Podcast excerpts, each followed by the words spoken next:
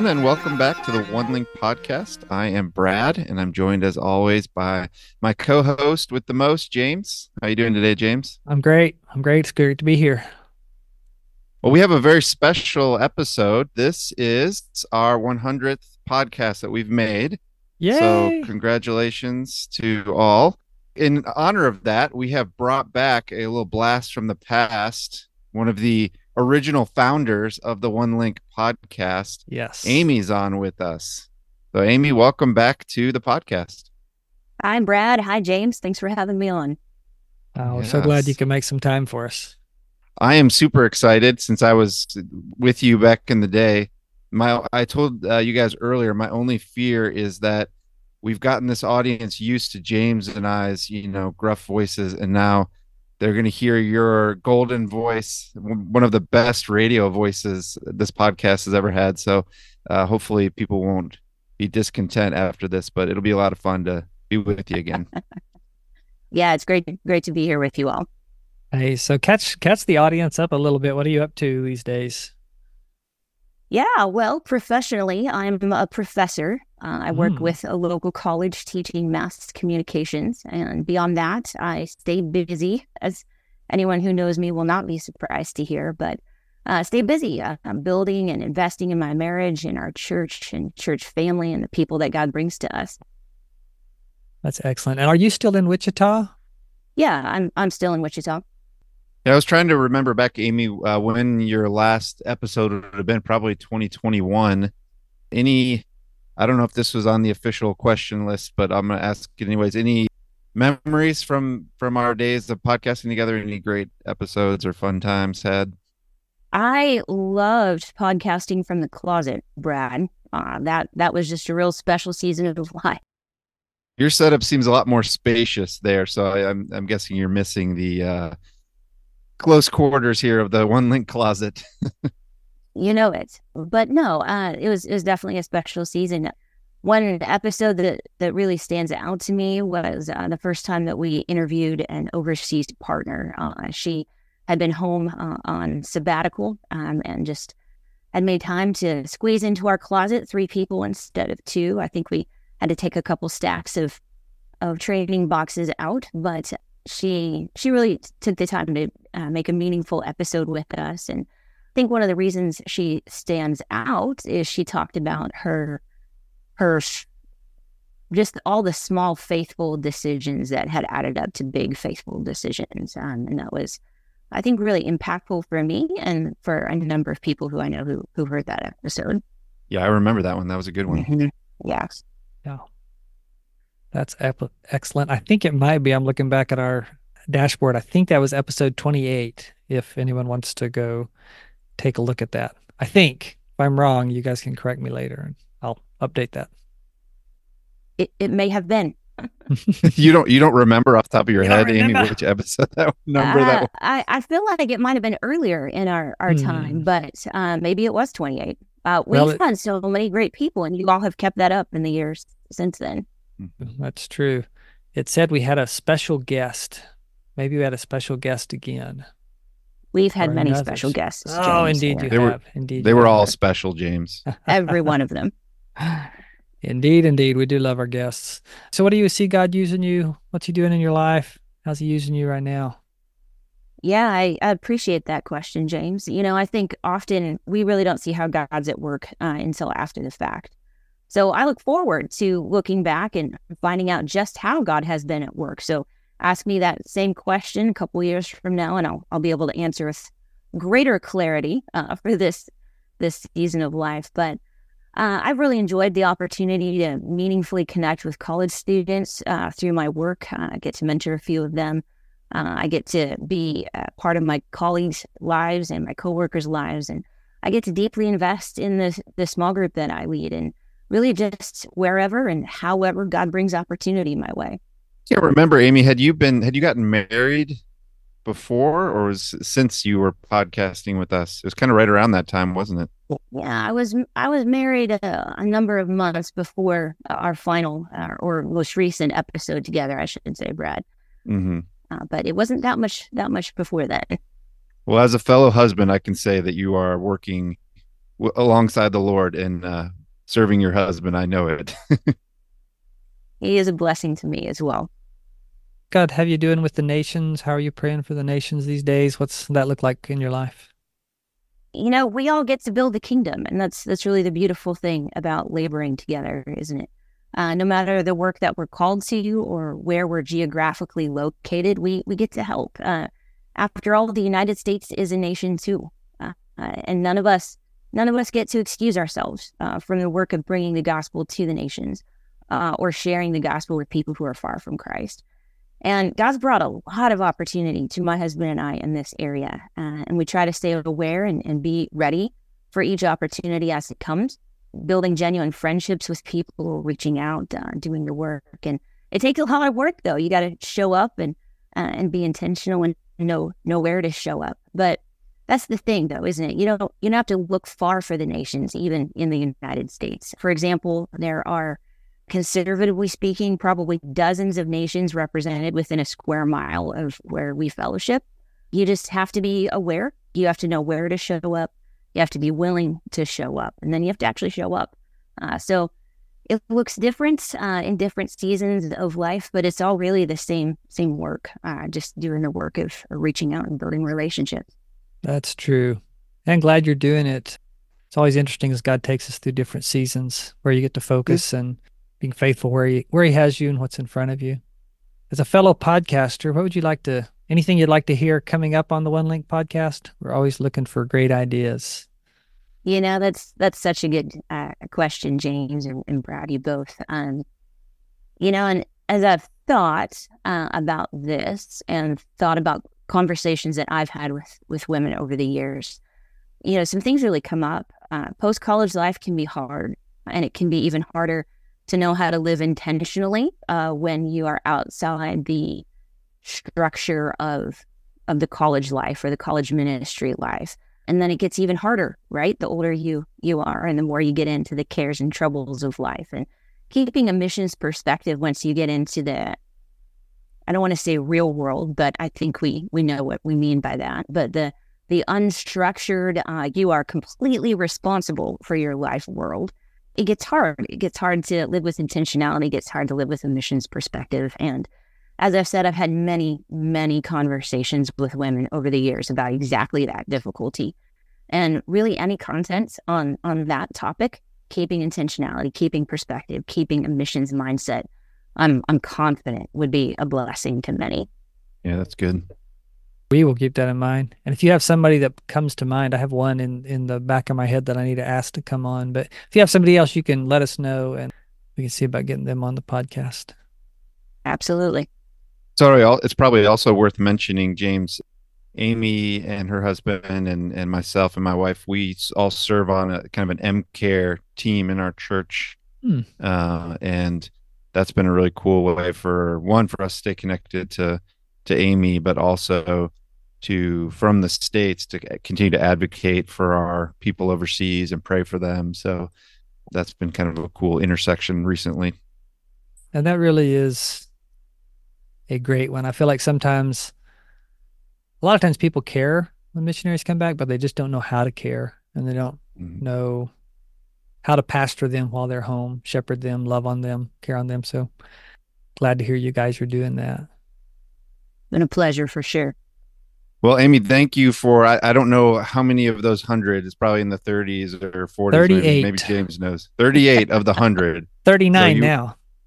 You are representing almost 40% of our podcast. So we're grateful for you. It was fun with you in the day, and you are missed around here. I miss you and, all. Uh, Absolutely. Look forward to continuing to collaborate in whatever ways the Lord provides. Absolutely. Absolutely. Awesome. Thanks, Amy. Thank you all.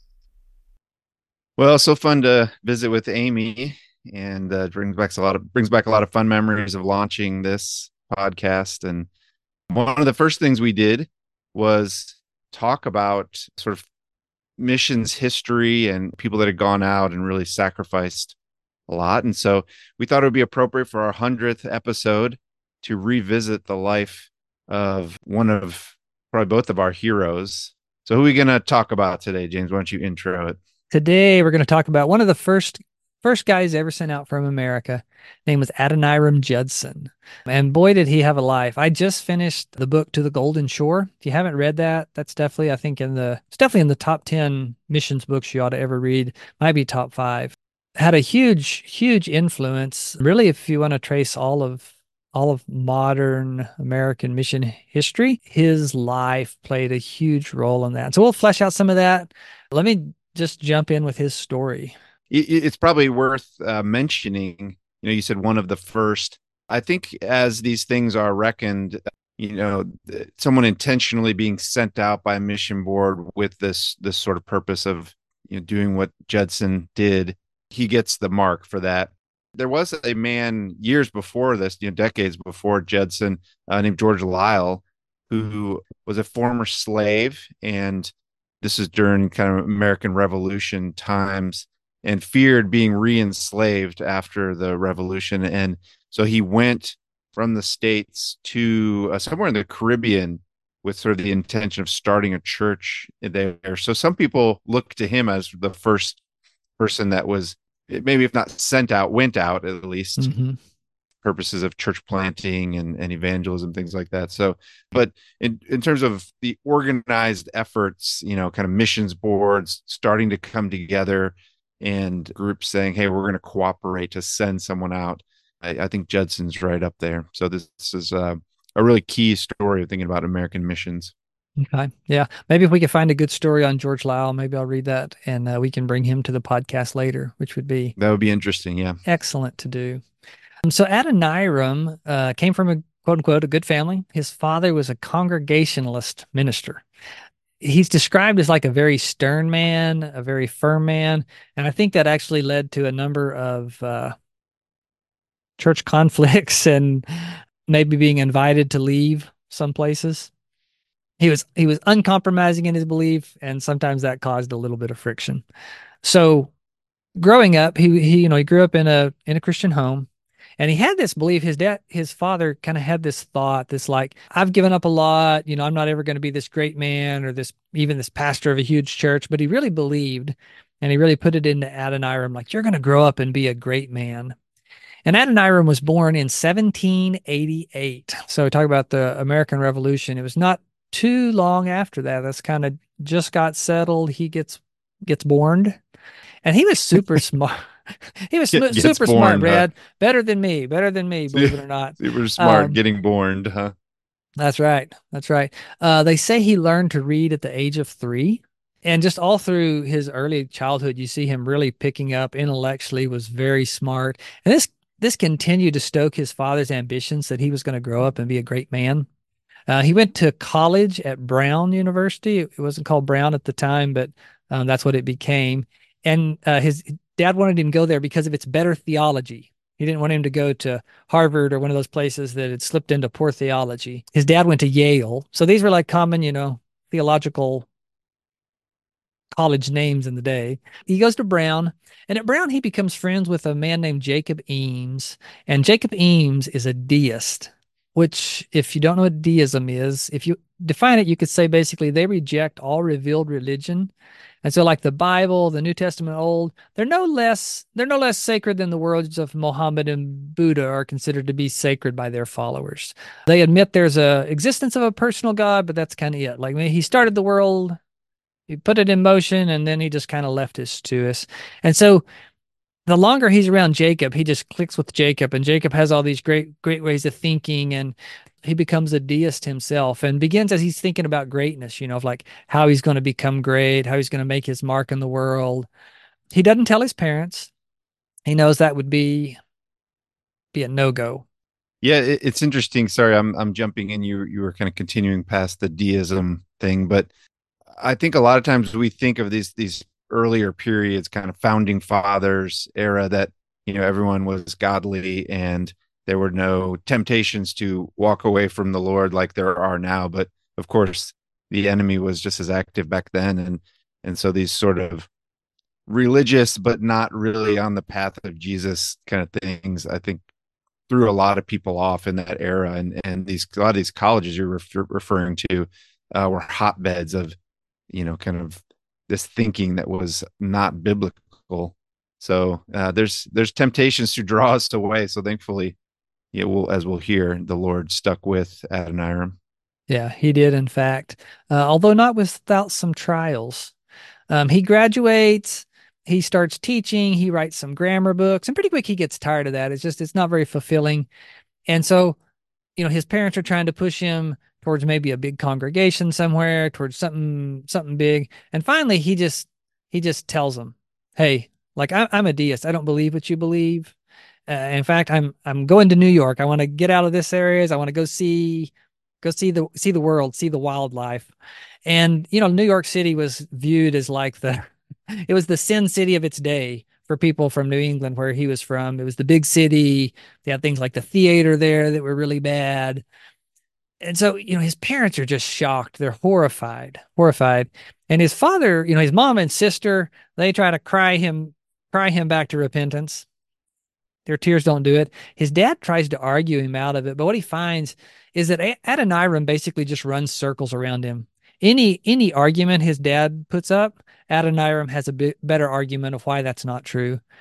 I mean, he was when we say that Adoniram was smart, he was smart, and when he was going in the wrong direction, it was it was going that way too. He wasn't just going to be argued out by like petty ideas or silly religious things that didn't have meat to them, which probably should be a little convicting to us as well. So he goes off to this trip to New York, finds out he gets to New York. He's a guy without a name, no connections, can't really break into that world. He falls in with a bunch, bunch of actors, wanders around with them, kind of trying to make ends meet. But what they mostly do is they just run up bills at places and then they leave without paying. So he does this about six weeks, kind of gets disgusted, and he's heading home, not sure what to do with his life. Okay, he's like, clearly that wasn't it. I still want to be a great man. I want to leave my mark on the world. I'm still a deist. He's on his way back home. He stops at an inn. He gets there late at night. He's like, "Hey, do you guys have a room?" And they're like, "Well, we we have one room. This is kind of one of the, these markers in his life. that We have one room, but it's beside this this young man who's dying. So, you know, I don't know how you'll sleep, what that'll be like." Adoniram's like, "I don't care. It's no big deal." You know, death was was pretty normal in New England at that time at any point in time, someone could get sick of anything and they just didn't have the medical stuff. So death was pretty common and he's not, he's not too worried about it. And so he gets to his room, but he doesn't sleep. You know, like all night long, he can hear these, these like soft groans and this heavy breathing of the guy next door. And, and in the dark, he starts thinking, he's like, is the guy, the guy next door that's dying, is he ready to die? Is he prepared to die? And then that makes Adoniram start thinking about his own life. You know, like, am I prepared to die? What's going on with my life? And his his newfound faith in deism is kind of weakened through the night. But he gets through the night. The sun comes up in the morning. The new bright light. He's kind of like he, he's kind of like, man, that was that was so silly of me. I can't believe I was starting to doubt. Goes downstairs, goes to settle the bill, and you know he just happens to ask, hey, by the way, you know, how the how's the guy next door? And the proprietor said, uh, he's dead. And he just is making conversation. He happens to ask, he's like, Do you do you know who he was? And the guy says, Yeah, he was from Providence, Rhode Island. His name was Jacob Eames. Hmm. And Adoniram is wow. shocked. Yeah. You know, all night long he's been sitting in the room next door to his friend who has told him and convinced him that there that there isn't a God that loves and cares for you, that following Jesus isn't right, like all of those things. And and Adoniram knows Jacob Eames was not ready to die. Hmm.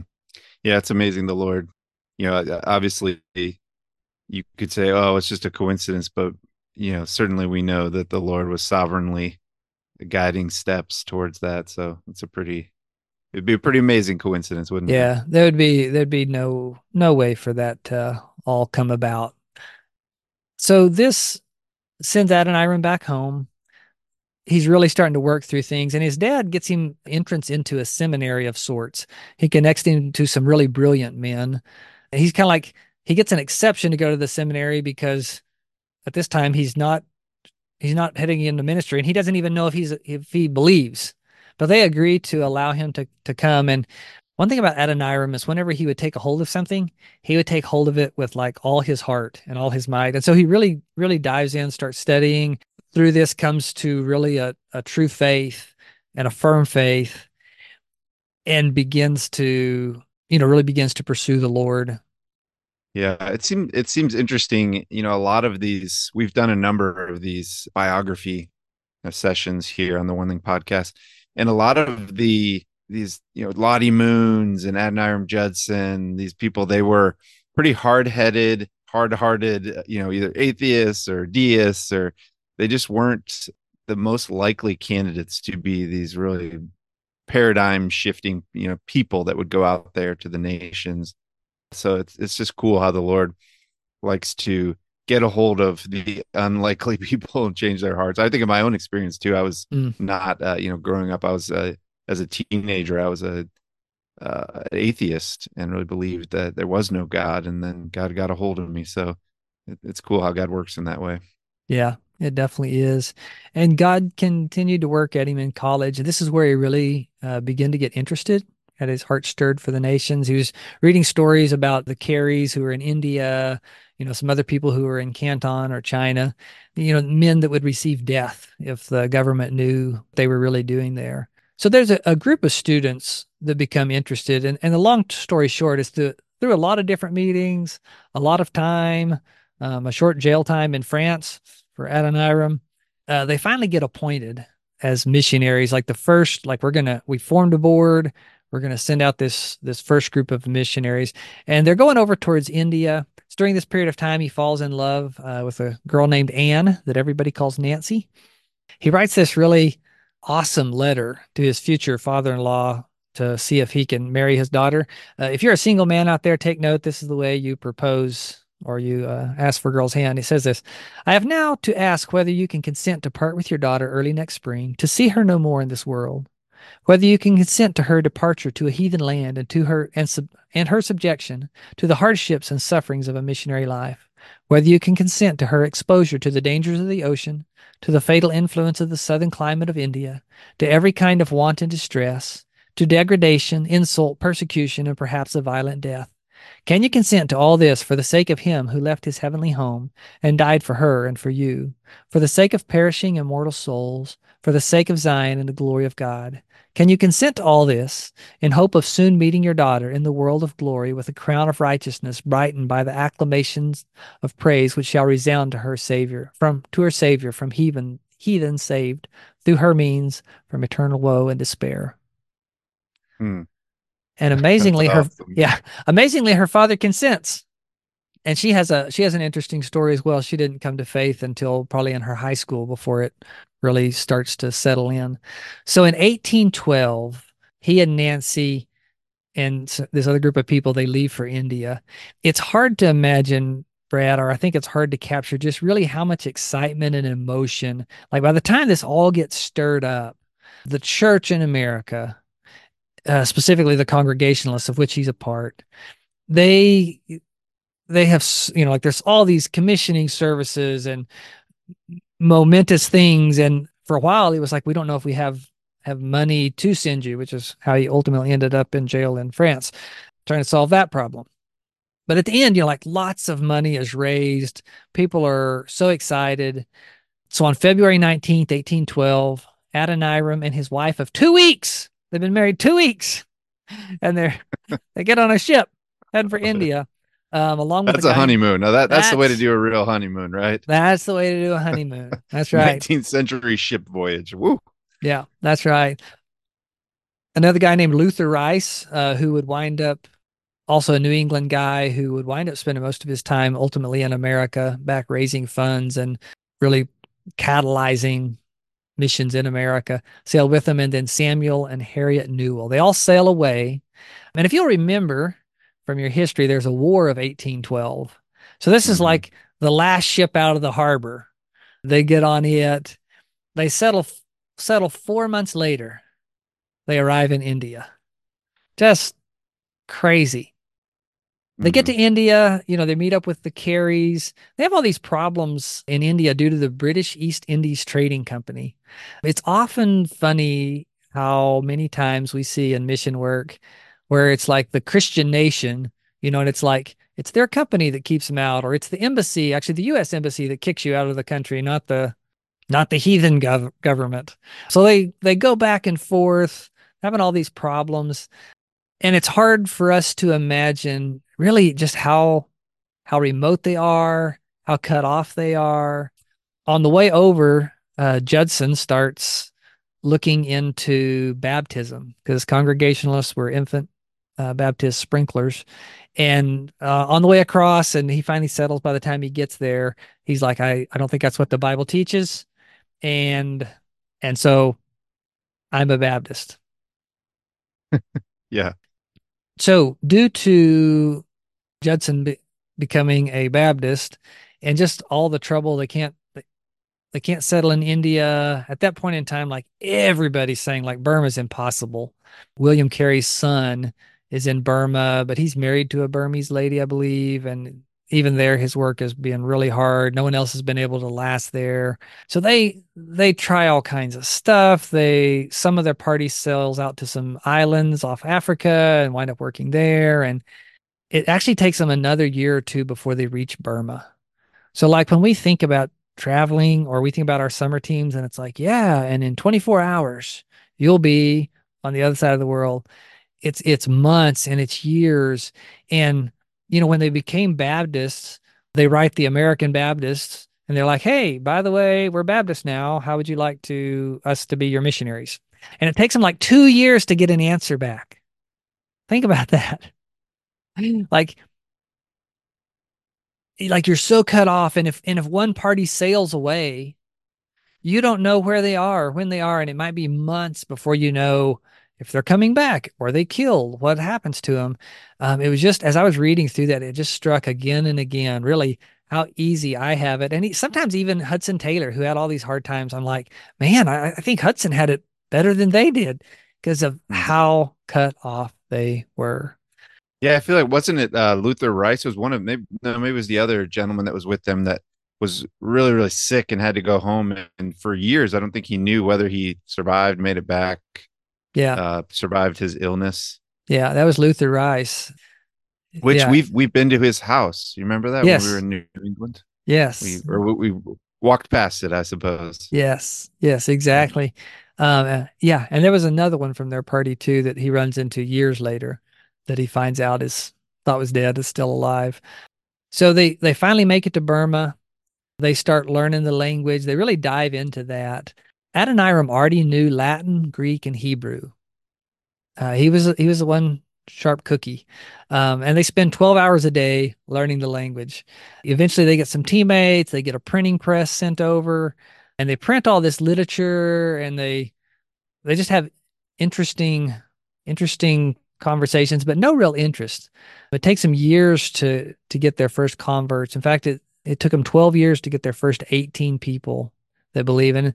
Burma was heavily Buddhist and the emperor required you to be Buddhist and you didn't have a choice in that and you could face death if you weren't. And so one thing I admire about Adoniram is he wasn't going to let him like just sort of confess. Like you either had to be all in or all out. And it took some of the people who later became believers, it took them a while as they wrestled through that. He was also completely at the mercy of the local government and even more so the national. Like there was no embassy. He had no rights. They were truly putting themselves in the hand of God. And they eventually, Judson winds up being pretty well connected. He gets along okay with the local governor.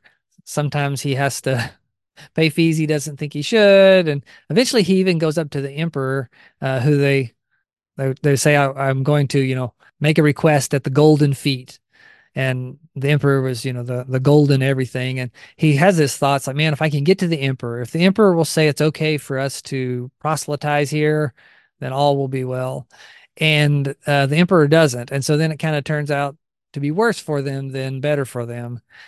And for a guy that was just toiling away trying to figure out this whole new missions thing, he did a lot of things good. I think that reliance or that thought on like, man, if I can just get the emperor to say yes, that'll solve all my problems. That might have been a miscalculation on his part. Tempting, but a miscalculation. Kind of in the in the world of missions, there's sort of that that split that often happens over are you going to be kind of covert or are you going to be let's you know try to go in and get all the permission so i think it's just interesting to see that was already going on. Didn't work well when he tried to get all the permissions. No, it didn't. In 1824, so he'd have been here 12 years, there's a war between England and Burma. Uh, England's running India and Bangladesh, and they get some scrapes with Burma. And England doesn't want a war right then because of some other stuff they're dealing with. Uh, Burma takes this as a weakness, and they're like, "We're going to throw them out." And so they more or less they arrest all foreign men. Adoniram is like, "Hey, I, am an American. I'm not. I'm not England." They're like, "I don't care. You know, like you're white, uh, you're going to prison." And they arrest them and they they take them to a place called the death prison because mostly everyone that went there died. Anne and their Nancy and their new baby, she basically spends the next year and a half. She like running back and forth, going to the governor, pleading with the governor to let her bring food, to take him in better conditions. And over the process of a long period of time, the governor does get won over to the, her side and even maybe takes a couple of risks to try to keep Adoniram from getting killed and the other prisoners from getting killed but it was a cruel experience. They would they would fetter up their feet, run a chain between them, and then at night they would run this pole between all the prisoners' feet, and they would hoist this up so that you would be sleeping with your feet up in the air and maybe like just your shoulders and your chest on the ground, and that's how you would sleep sleep during the night. And it was just this horrid horrid experience. Eventually, they get transferred out of there uh, taken to another prison farther away. Lots of stress. Nancy and uh, one of the other guys, he's actually an Englishman that went there for business, made a lot of money, but it was uh, against the law to take that money out of Burma. And so he had stuck around trying to figure out how to do that. Winds up getting caught up, but he had a cook that did a lot of work for him, would bring him food, was helping Nancy. Eventually, Britain wins and they get released, and they have this this sweet moment where England invites, you know, the their emissaries to come down to to parlay with them and they throw this nice banquet and then they take Nancy and she sits like right at the right hand of the most powerful guy in the British army at the time, you know, right in front of and all the the Burmese people that are there they're like, "Oh, we're dying. We are going to die." And of course that that doesn't happen, but it was this little moment of like after you treated us so poorly, and treated us so poorly. And here uh, we were we were having mercy, or as a person, I don't know that Britain had mercy on him, but the Judsons did. Unfortunately, uh, Nancy dies pretty soon after that due to all the stress. So Adoniram gets hired by kind of by the crown, the emperor, and the British, probably by the British at this point in time, because there's there's just not very many people that speak both languages and that can work out a treaty. So he's away doing that. Nancy dies, and it's like three weeks after she's been buried, he gets the letter. It's like, hey, your your bride's dead and buried. Their child dies soon afterward. Nancy gave birth to three children uh, during her life, and she lost three children.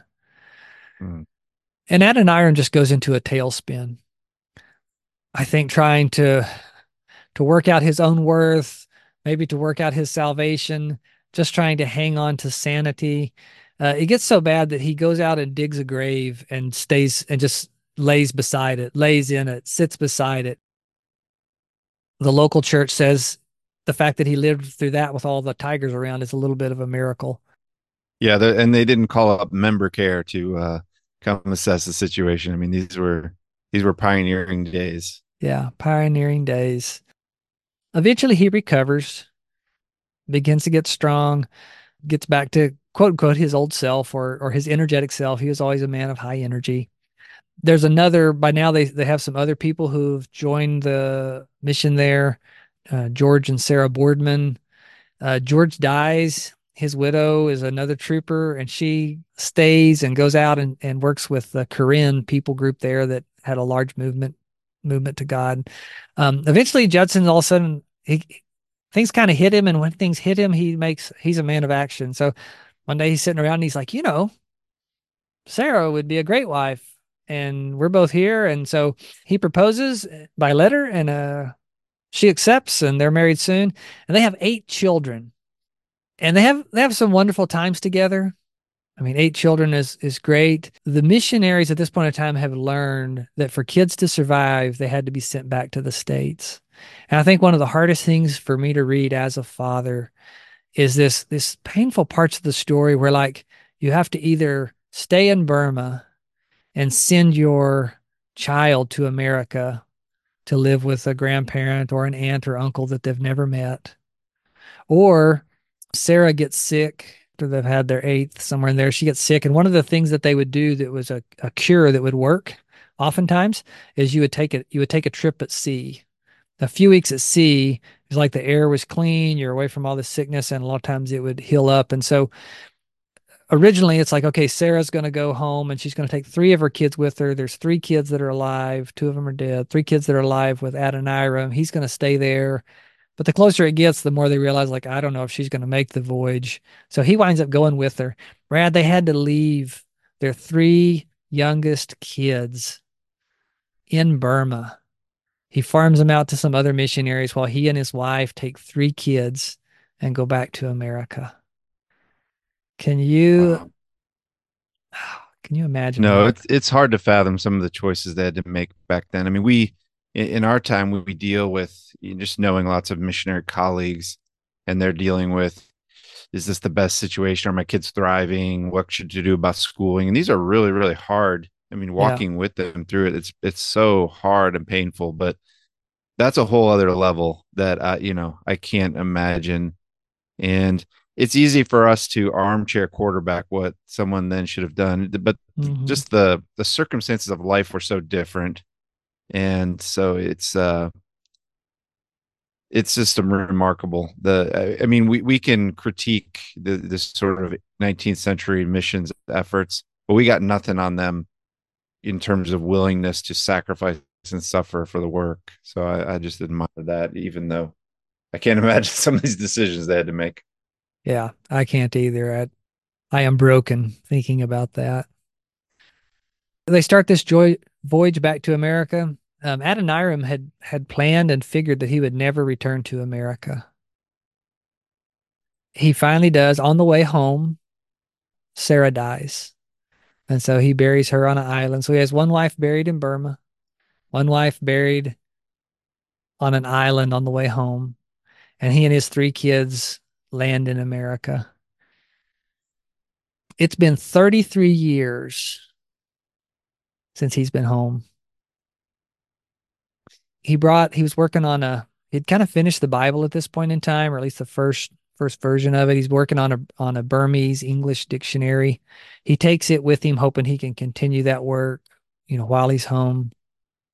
And he really thinks, he thinks, you know, like I've been gone. So I mean, there's so many people that I knew, just, like they're not even alive anymore. I've been like, I'll, I'll probably have just this quiet time and I can work on that. And it's really, it's really the opposite. he gets back and he, he's a celebrity. Like all these things, every letter he's written home, maybe not everyone, but all these letters have been published and people have talked about what he's doing and he's like a household name he's like billy graham of his day only he's international like everybody's heard of billy graham and you know, even non-believers. And so due to his own health problems, he he has almost no voice. He's asked to speak all these places and he kind of does the best he can. There's a couple of, of funny stories here. One of them, he goes and he he speaks at this church and everyone comes to hear him. And what does he talk about? He tells them the gospel. and he's leaving and this person's like man I, I, I don't really think that's what they wanted to hear i think they wanted to hear like some of your stories and he said well i, I told him the best story there is and the the person's like well but you've you know you've been all over the world and you have all these experiences from burma and all these things none of them have ever experienced and all these stories and he's like yeah and they should know that with all these stories that i've experienced the best story is still the gospel and i'm not going to revile them with all these or uh, revel them with all these fancy stories. I'm going to tell them the story of God because that's the best story there is. When he's home, he meets this uh, lady named Emily, and she was a, a budding author, and she was a, a woman of faith. But what she was known for writing was kind of trivial novels, you know, entertaining novels, nothing deep. So, and she's like half his age Well, maybe she maybe she's not half his age, but pretty close to half his age because he's up now in his like 50s or 60s, and uh, she's like 30 or 20, late 20s or something like that. So everybody's mad at him. Uh, all the Christians are like, we can't have our Billy Graham marrying this trivial novelist. And all the writing community is like, we can't have this great aspiring novelist marry this missionary and go live in Burma. But he he doesn't really care, and uh, apparently she doesn't either. So they get married, and they head back to Burma. Uh, she lives with him there. They have some really sweet times there. It's not very long. There's a note I want to read you. This is actually, I guess, this is in the middle before he came back the first time. You know, people would ask for advice. The mission movement is continuing to grow. People are continuing to consider this. It says in 1832, Adoniram responded to an inquiry from the states to give advice to those considering missionary service. So this would be good for us to us to tune into, whether it's you and me, Brad, or it's our students that want to go. He says, first, don't be surprised by initial discouragements. Adoniram cautioned, You will be met with disappointments and discouragements, which will lead you at first almost to regret that you have embarked in the cause. Beware, therefore, of the reaction you will experience from a combination of all these causes, lest you become disheartened at commencing your work. So he's saying, hmm. like, hey, listen, it's going to be hard. I need to read that at our training, like the opening session of our training. Like, let me give you guys a little preview of some challenges here and what you're going to need to overcome. Yeah yeah, that would be that would be a good one. Maybe I'll say welcome to welcome to one link orientation before I read it, but you know, shortly yeah. thereafter. Surely, let us prepare you for what is coming. Um, it's also interesting to note in terms of short-term missions, they had somebody that came to their work, you know, after he had been there a while, and I think the guy came with the plan that he was only going to stay a few years, and at that time, Adoniram was like, "That's the dumbest thing I've ever heard. How can anyone expect to get anything done in a couple of years?" Mm-hmm. which I should think shows a couple of things. Of one, of just like when you went at that time, most of them went for life. Mm-hmm. And even Sam James, who has a building, who was in Vietnam and has a building named after him at the, the IMB Training Center, he said when he was appointed, you had to you had to be appointed. You had to feel like you were called there for the rest of your life. You know, and for a long one yeah. one link by a commitment. Commitment, that's right. And for a long period of time, the the possibility of getting somewhere and back quickly was also not possible. And I think I think the world has changed in a lot of ways that makes it useful now. But it's interesting to note his version of like short term missions is like if you just give us a couple of years, you might as well not even come. So if you're a college student and you're like, I don't know if I can give six to eight weeks, you can. You can. Ultimately, Adoniram gets sick. Um, he and Emily have a couple of kids, but he gets sick. They finally decide to send him out on this ship to try to see if if that will help him recover. And he he dies. His wife, after a year or something, she goes back to the states, uh, and she dies a few years later at the age of 36. Just the toll that Burma took on her. Lots of suffering in his life. I've been thinking a lot about suffering recently. Um, as one does around Christmas time, we think of suffering. He had 13 kids, uh, counting stillborn kids. Five of them died before the age of three. And he spent 17 months in prison. You know, it's a lot of suffering. And the question is, was it worth it? You know, it took years before his first convert, but I wish my life had his stats he translated the Bible. You know, he he got about halfway through a Burmese English dictionary that later went on and was a big help to to future missionaries. At the time of his death, there were over a hundred churches, so from zero to a hundred, over eight thousand believers. Um, there was a Karen people group that had begun to have a movement towards Christ among them, and he he really helped launch the mission movement that we're a part of today. It was he and the other people that sailed away with him and beginning that excitement that started with college students. I said, "Hey, we're going to do this, and we're willing to suffer." Yeah, interesting legacy thing. Uh, one of our good friends just sent their son to college, and his roommate is a Burmese believer from I think it's from that Karen people group. There, there were yeah. so many came to faith in. Yeah. So that legacy, there's still some reverberations of it.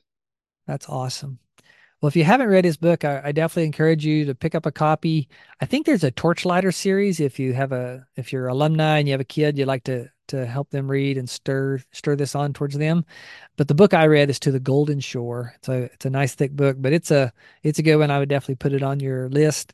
And you know, as we think about hitting our hundredth episode, and we go back to where it started, I would just encourage you, the listener, me, the speaker, Brad, the speaker listener, and let's give let's give everything we have so that God's name can be known among the nations. And the small things that I suffer today are not worth compared to the not worth anything compared to the surpassing worth of knowing Christ Jesus. Surpassing worth of making his name known so that those who are in darkness can see the light. Those who are under the power of Satan can turn to the power of God. Amen. Well, I appreciate you uh, taking the time to learn his story and sharing with us, James. I appreciate your passion for the Great Commission. You you are always challenging me and inspiring me. So not only did Adoniram inspire me today, but you did as well. it's fun to, however many episodes, I didn't do the math, 60 some episodes we've done together. Well, I guess some, some of them I wasn't in, but that you've done, and I've been probably most of them. Most of them you've been uh, in. It's uh, it's a pleasure to work with you. You as well. I'm glad you launched. You and Amy launched the One Link podcast, and I'm proud to be a part of it. All right. Well, we'll see you all next time on the 101st episode of the One Link Podcast.